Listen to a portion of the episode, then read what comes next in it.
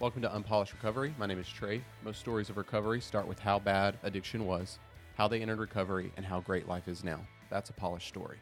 My name's Chris. I'm your co-host of Unpolished Recovery. Uh, today, our guest is named Caitlin. Uh, if it's okay, Caitlin, I'm going to kind of just give a basic introduction. That uh, Caitlin is a graduate of Restoration House. Uh, she uh, actually worked full time for the program for a period of time, and then uh, moved on to her own place. And uh, but she still stays connected. So when we were trying to find guests for this, to, uh, uh, stories about experience, strength, and hope, of course, your name came to mind. And so. You know, just to get started off, can you kind of tell us a little bit about yourself now, your life today? Who is Caitlin today? So I'm married. Um, I work at Cumberland Heights Treatment Facility. Um, I do a lot of sponsoring. Um, I love to crochet and fishing when it's not 5 a.m. in the morning. yeah, and then, uh, so how long ha- uh, how long ago was it that you graduated Restoration House? Um, I graduated in 2020, so three three, three years. years. Uh, how long did you stay on site? Now, uh, you know, I've mentioned before in other episodes, the program itself is a, a six month program. However, we have an alumni program. Most people aren't ready to transition on their own. And, and you were one of those people that felt the, the same for you, that mm-hmm. you, you needed more time. Uh, so, how long total would you say you spent uh, as a as a uh, resident at Restoration House? Three years. Three years, and then it's been three years. So, mm-hmm. Uh, so and you've been clean sober for how long? Um, four years, October the 2nd of this year. Okay. So coming up on a sobriety birthday. Mm-hmm. So now at, with Restoration House, we do, you know, you know a lot about the program going through it, working, but a lot of the people that come to our program come from incarceration, legal trouble, uh, which is for most when, when, your primary way of dealing with with uh, issues in your life is drugs uh, since it's illegal, you're destined to have tr- you know legal trouble. But that wasn't the case with you. Uh, you, um, if I if I remember correctly, you went through treatment, then yes. you come to Restoration House. So uh, just um, as far as like introduction to drugs and alcohol, you know, when was the first time that you experienced, you know, drugs or alcohol? Um, so the first time that I experienced it would be um, whenever I broke my arm. I actually had to get the metal plate taken out of my arm. That was when I was about 19, 20. And um, they prescribed, the doctors prescribed me opioids. And um, who I was with at the time uh, in a relationship with was like, oh, well, you can snort those. And that's when my addiction, you know, really started to begin. Let me ask you this from that first experience to say when you uh, went over that line into addiction, how long had you been using before you realized, hey, I got a problem? Oh, it was a it was a while. Um, I would say my breaking point would have been in 2019, and that's when I had the realization because I thought that I could, because I was being prescribed opioids, I didn't think that I had a problem. So, um, yeah. I, I, and I think that's common. I, I know even I'm a, I, I'm a opiate addict myself, and, and I remember in the early days that was my ju- justification too. As well, if a doctor's prescribing it to me, mm-hmm. however, it, they usually gave me a 30 day supply, and when I took them all in two days, yeah. you know, uh, but I, I was still convinced myself I was doing the right thing. What what was that moment? What was that realization you you you called it that hey, I'm in trouble. This has gotten out of hand. So, um, I mean, that was at the point where I lost my son. I was, you know, I couldn't get opiates anymore, so I was I switched to meth. It was cheaper, um, easier to get, considering who I was with. You know, was selling, using, and um, I, I was just in complete darkness and I just couldn't take it anymore. I, you know, whenever I tried to kill myself was like that point of like I have a problem. This is bad. And, you know, even before losing my son or right at the time when I lost my son, I didn't think I had a problem. I was still lying to myself and everyone else. Uh, when you say lost your son, do, do you care to elaborate? Like, what Mm-hmm. uh, did you have family? Did was it DCS? Like, uh, wh- when you say that, what does that mean? So, um, in February of 2019, my I was supposed to go out to eat with my parents, and that didn't happen. I didn't want them knowing where I lived, and I overslept. They ended up coming to the door, um, and mind you, this this home was not a home. It didn't have a roof. It didn't have a toilet. I was having my son live in a roach infested, you know, double wide. And my parents came to the door. They called the cops, and um, they were they were like, "Caitlin, what what are you doing?" And so they took Draven. They asked me if I wanted to go with them. I told them no because I was too scared. So he ended up starting to live with my parents, and further down, they got full custody of him, um, and I wasn't allowed to see him or be a part of his life, which that's different today. Mhm. So, at, at that point when that happened, would, would you say that's the lowest point of your addiction? Was when that happened? That was the start of it. Mm. The lowest part was, I would say, a couple months after he was gone. Um, that's when it started getting really bad. Um, I was in an abusive relationship that he was, you know, beating me, um, lying to me, a very narcissistic, abusive relationship. Mhm. Um, and it it made me more insane than the meth did. And um, I I was alone for a couple of weeks, and with my thoughts, it just wasn't it wasn't a pretty sight. And and, and at that point, obviously, you know, uh, you're on here because of your experience. So, is that the point when you reached out for help, when you were contemplating su- suicide, and um, it, it sounds like at that time you'd lost hope that things could be different. And I, and I understand how it is. You know, the one thing that you were that was kind of motivating you to hope for something better, you know, uh, got taken. And, and that's, uh, you know, for a parent, that's devastating. That realization that that someone else is better suited to take care of your child. Um, and and do, let me ask you this: as far as like the conditions and and, and your situation just described, was that a direct result of your chemical use? Yes, yes. Um, that and then my mental health. Um, I never dealt with my depression. Um, now looking back on my life, I knew I had depression as early as eight years old. Um, my parents didn't really believe in medication or getting help by a doctor. They thought God was going to take care of it. I believe different. I believe He gives us tools. Um, and so my depression and the lack of love that I received as a child, I, I feel more like I was bought love instead of given love. So I seeked love in all the wrong places. Um, I had this view of relationships that I was supposed to get with somebody that I could fix and control. And that's what I, that's ultimately what led me to that breaking point.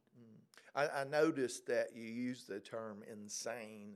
So looking back, you know, a lot of times in recovery we talk about insanity, doing the same things over and over again, expecting different results.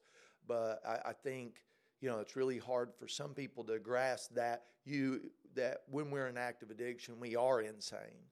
Uh, our actions don't make any sense, but inside, in between our ears, they do. We've convinced ourselves that we uh, we know what we're doing, and, and just that. The one thing I tell people a lot is like, you know, one of the sentences that sums up my active addiction was that I could not live with drugs, but I could not live without drugs Right. that doesn't leave a lot of opportunity, you know, direction or what I do next, you know. So, and that's what my next question is. Is so, you know, you kind of told us how dark it got, and you used that term as well, and that just an, an of addiction. When was the first time you reached out for help? What What did you do? How did you go get help? You know. So, um, like I said, the for the last few weeks of my addiction, I was alone. um, alone with my thoughts. And um, that was at the point in time where I knew that there was a gun in the safe. And I grabbed it and knew that it was loaded and put it to my head and started screaming out to God, like, why? Why did you leave me?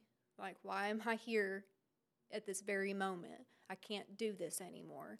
And that's the first time that I heard God's voice say, Caitlin, I never left you. It is you who left me.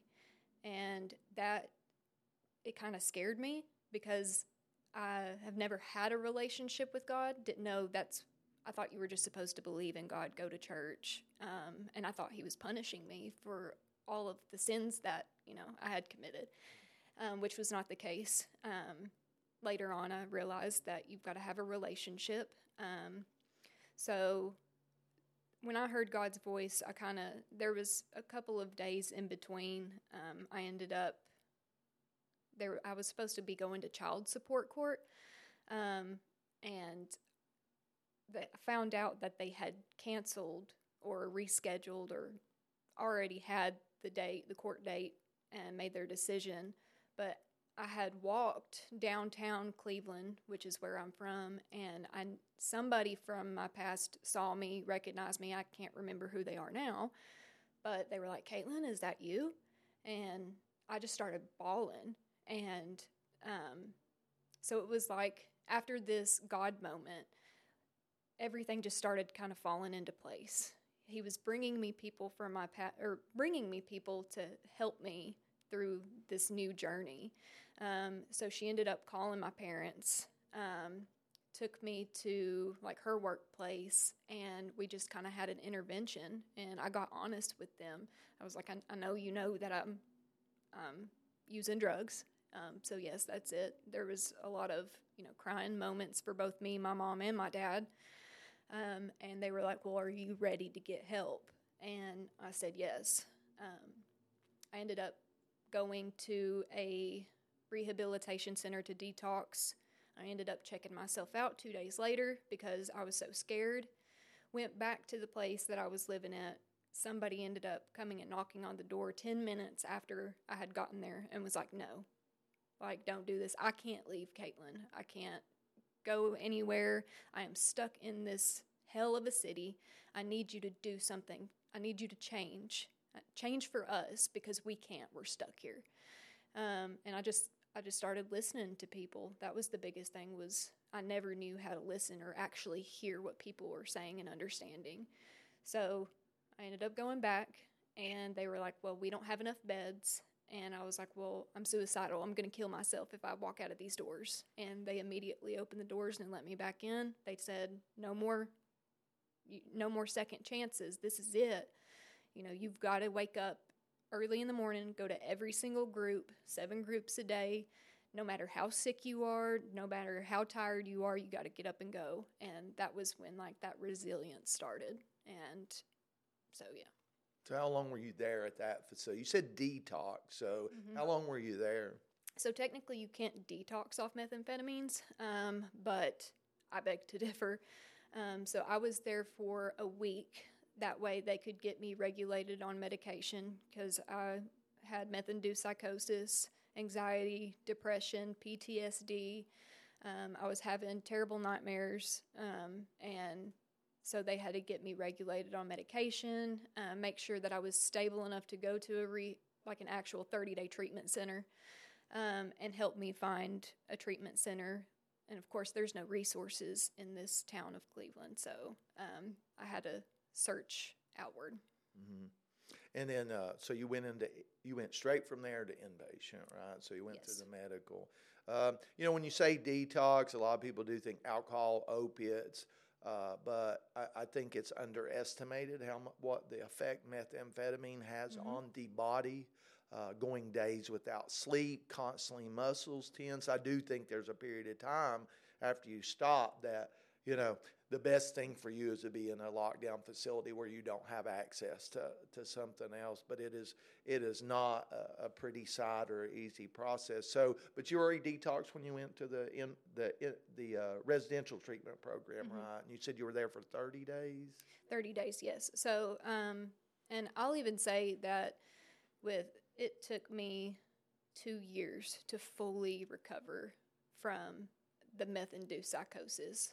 Um, there's a lot of delusions that you face. I know when I got to Nashville, it was I was seeing people from my past and other people. I was hearing noises, and I'm sure a lot of that was PTSD too. But yeah, meth really can mess up your head bad. Uh, and then, uh, so you know, during that process, you know, I know they introduced you, I'm sure, to recovery. You know, the the mm-hmm. basic, uh, the recovery resources, and then uh, just because I know your story so well, and I've known you for so for so long, like I know that the next step, someone at some point recommended that you follow that treatment up instead of going back home was to do sober living. Is that right? Yes, and that um, so I went to the next door treatment facility for the 30 days, um, which I kind of learned. Um, I mean, it was a process. So you know, detox you detox off whatever you're on. Then the residential treatment like gives you the basic tools um, to you know face your triggers, to have a crisis prevention plan, learn how to be patient, acceptant. They ter- they teach you the first three steps of recovery. You know, they get you that your foundation mm. laid. Uh, and then um, I, I think um, who was it that recommended you to come to Restoration House, and why did they? What why did they think it was a good fit for you? So my case manager was like, "Hey, I've got this really good um, sober living program. It's a six month program. It's faith based. It's everything that you're looking for, um, because ultimately that's what I was looking for. Um, I wanted to have an you know all women's program where I could stay long term. Um, it be faith based, and she was like, "This is perfect for you." I actually know the guy that it runs the program. Really good guy, um, and I was kind of second guessing it because, of course, there are so many people that were like, "No, you don't want to go there. They follow you around." And I was, you know, I talked to my case manager about it, and she was like, "You can't listen to all those people. There's going to be something anywhere you go." But the main thing is to focus on yourself. And so I ended up saying, okay, let's do it. Um, that was the only place that I applied to, and I got approved the next day. It's a, it's a scary process. You're mm-hmm. leaving home, you know you got a problem, you know that you want help, you're not really sure what that whole process looks like. And then you go to, uh, and I can relate to it. I'm, I'm from a small town I grew up in one. And when I came to Nashville, you know, the bus system, it was overwhelming. I was like, Lord, what have I done? I don't belong in oh, the yeah. city. Uh, so I know that the the fear, but what what was it that got you to go through with it anyway? Well, I'm sure everything inside of you was like run, run, run, oh, or yeah. the thoughts that well, I, you know what to do. You know what to. do. You don't need all this. What what was it that got you through that? Um, my my trauma, um, and God. Um, I kept having flashbacks of, like, even now I struggle sometimes with the flashbacks of the things that have happened to me. Um, and I could, I was scared to go back home, mm. absolutely terrified, whether, you know, it was just me making things up in my head or reality. Um, and, I, you know, I still kept hearing God's voice after that saying, This is what, this is the path that I'm laying for you.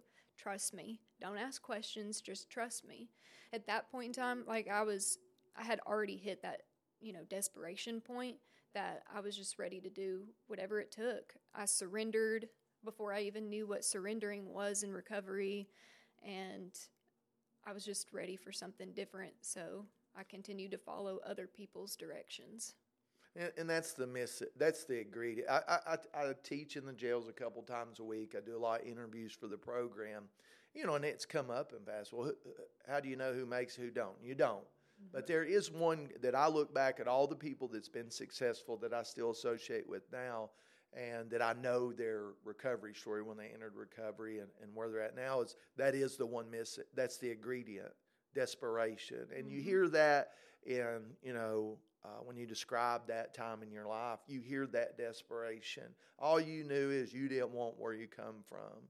Uh, and you know that is a gift. I, will tell you that now. That because I spent many years in active addiction because I didn't, I didn't have that blessing of desperation yet. But when I did, uh, it gave me what I need to do whatever it took. Go to any lengths as they say. But I hear, you know, step one, two, and three, and everything you're saying. You know, so whoever helped you with your foundation sounds like they did a, a thorough job. That you knew your life was unmanageable, that you were powerless over your addiction, and that you came to believe a power greater than yourself could restore you to sanity. And then you made that decision to turn your will over to your higher power. Whatever you got for me, I'm going to do. So I'm curious, a lot of what you're talking about so far is your response to an addiction. Like everything you had to do was to to get you into recovery. I'm curious if you have a definable moment where you started preparing for your future. Um, Or like you started preparing for a journey of sobriety instead of a response to an addiction. Okay, I gotcha. Um, so I think it was after I got to Restoration House is when I started thinking about future and goals. I had heard from my first sponsor that you need to have the small goals and then you need to have your big goal. Your small goals need to be easily obtainable within a short amount of time, and then you've got your big goal that needs to be obtained one to five years or so. Um, and that's when I started really thinking about what I wanted. Um, you know, I was still very acceptant um, and just wanted what God wanted for my life, and I didn't know what that looked like. Um, but ultimately, my biggest goal was to get my son back full time.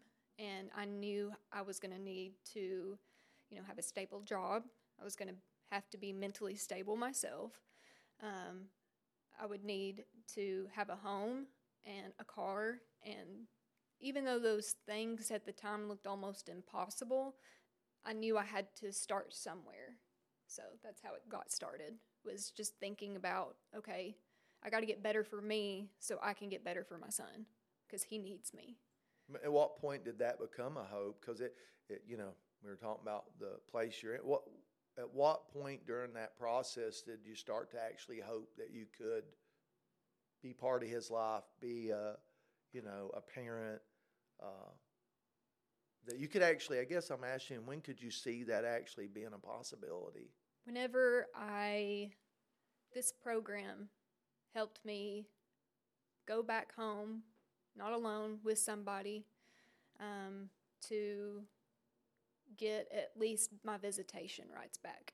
Um, it had been a year since he had been completely out of my life. I was still able to talk to him once a week on the phone. Um, but other than that, you know, I wasn't allowed to see him. So once I went home, saw the judge, and I had like this binder in my hand of full of things that I had accomplished um, just being in recovery. She was like, Caitlin, I, I don't need that book. She was like, I can clearly see that you are doing absolutely fantastic. And at that point in time, she was like, well, You can have your son back if you want to. And, you know, I had to tell her, Whoa, hold up. You know, I've still got a long way to go. I, I want this, but for right now, I just want to be able to see my son once a month, come down, you know, put some effort into being in his life. And um, she was like, absolutely. And whenever you're ready, you can just come back, petition your rights back, and you're more than welcome to have him whenever you can have a, whenever you have your own home and a car and have your life together.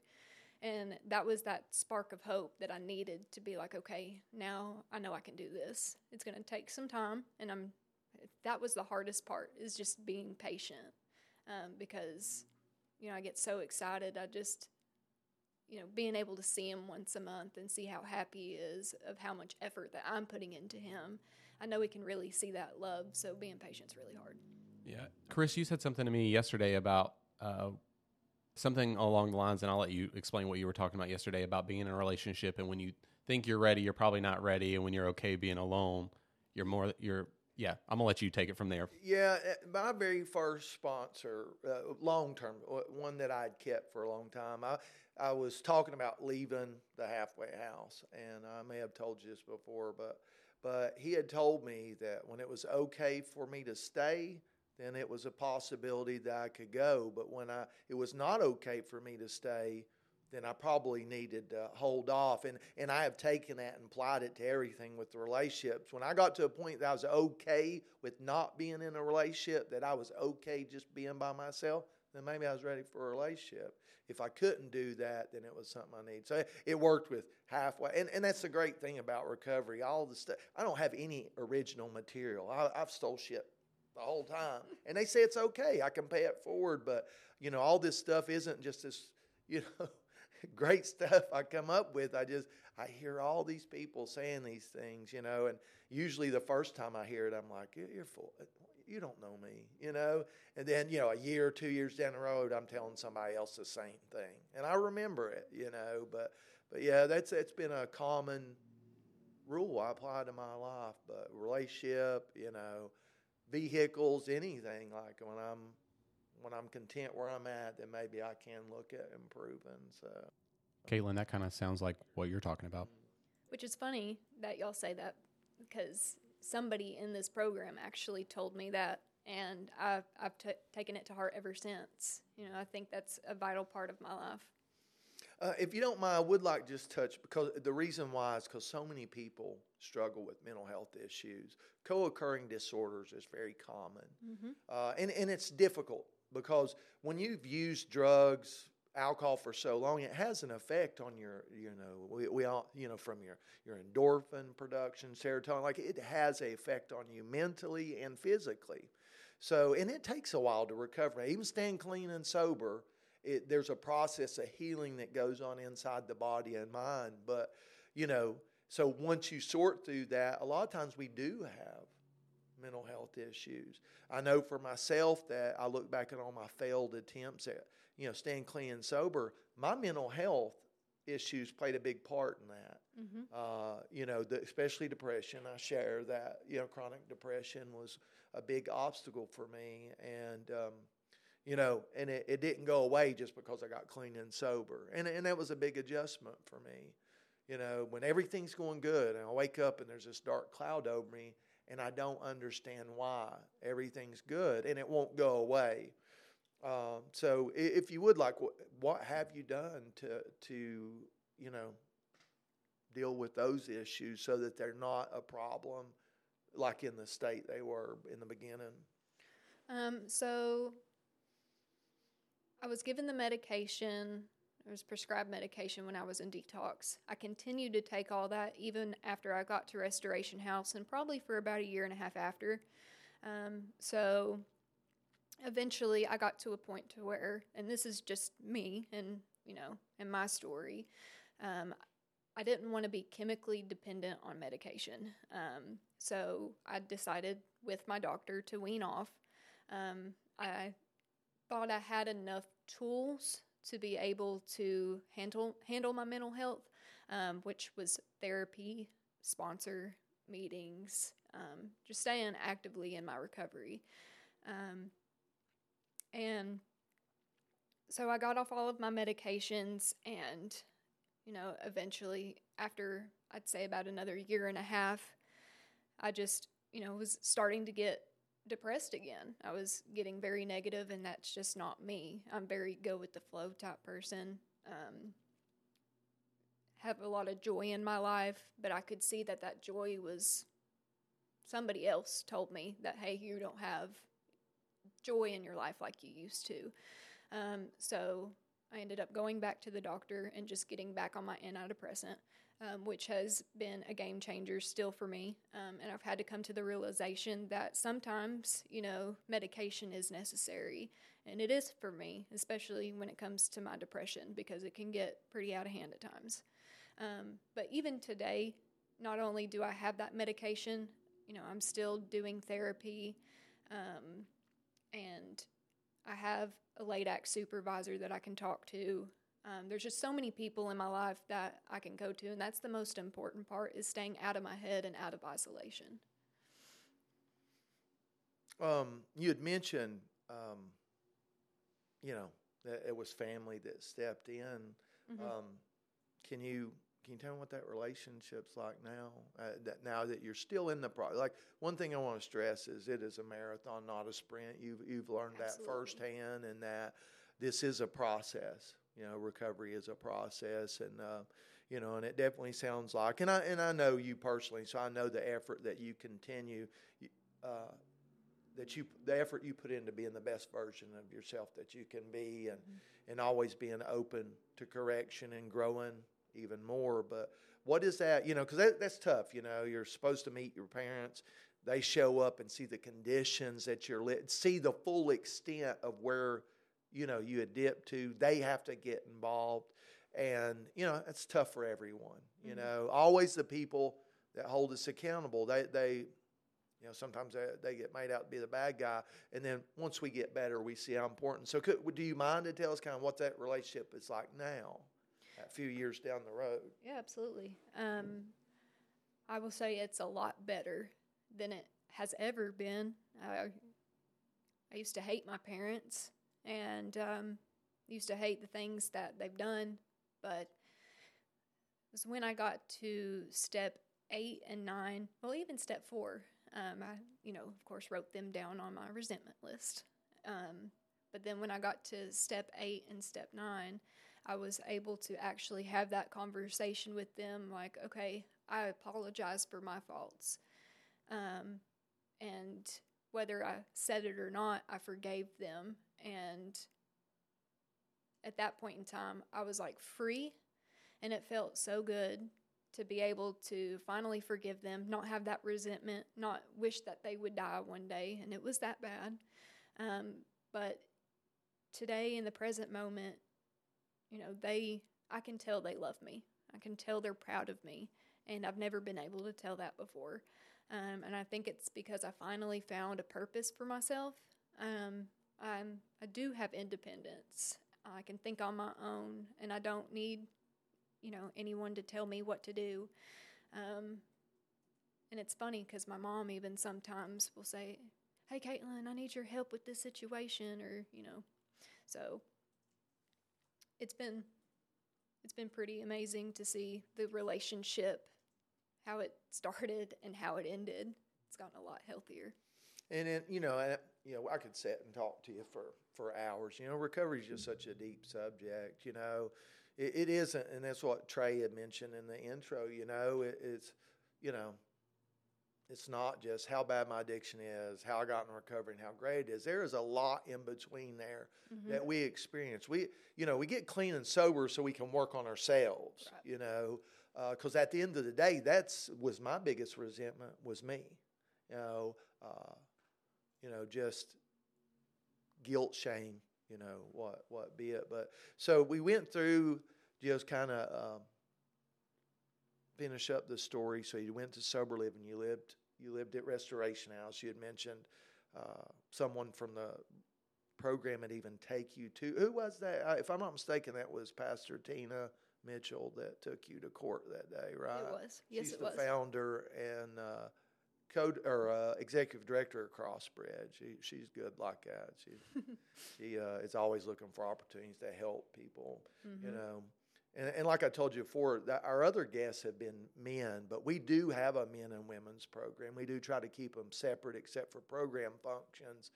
Uh, so uh, we we do offer programs for each one. But so you went through program. Can you tell us a little bit about what's your life today like? Do you live on your own? Do you have your own place? I do actually. Didn't think that would ever happen, but yeah, I do. Do you, do you have a vehicle? I do. and I'm just naming these stuff these things off because you said I got to get this, this, and this was years ago. And mm-hmm. then and you said you mentioned you work at Cumberland Heights. What's your position there now? So I'm an administrative assistant, but working as an administrative assistant, I get to assist the clinical programs. So with me being be, trying to become a LADAC, I can fill in as a case manager, help the counselors, I can do groups. So I have a lot of availability as an administrative assistant to be able to get that experience that I need and help.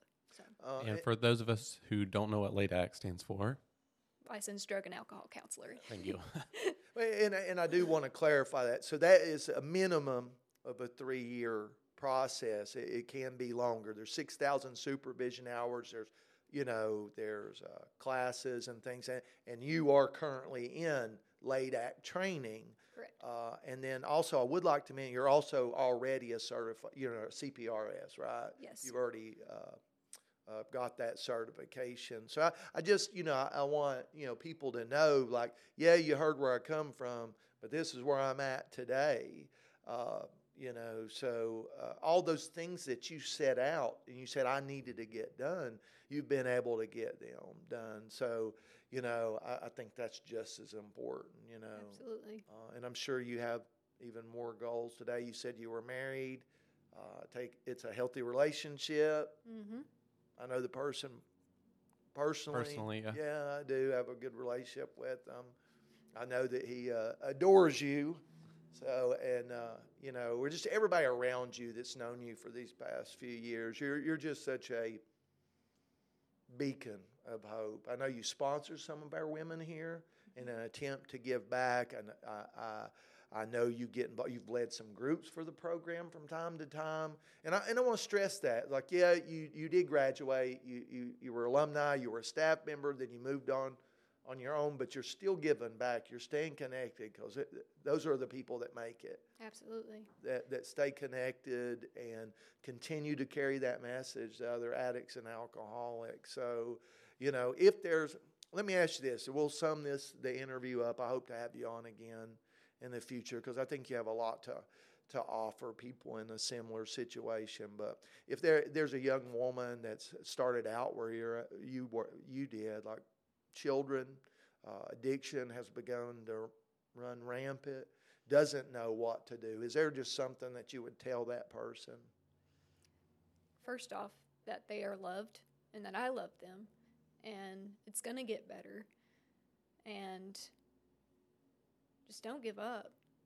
There's what you're looking for is just right around the corner. All you need to do is surrender. Just surrender and follow the direction of recovery and your higher power. Do you have like a, a guiding hope, a quote, something like that that you tend to share with people or that, that, that you follow? Whether that's a person, a quote, a rule, anything like that?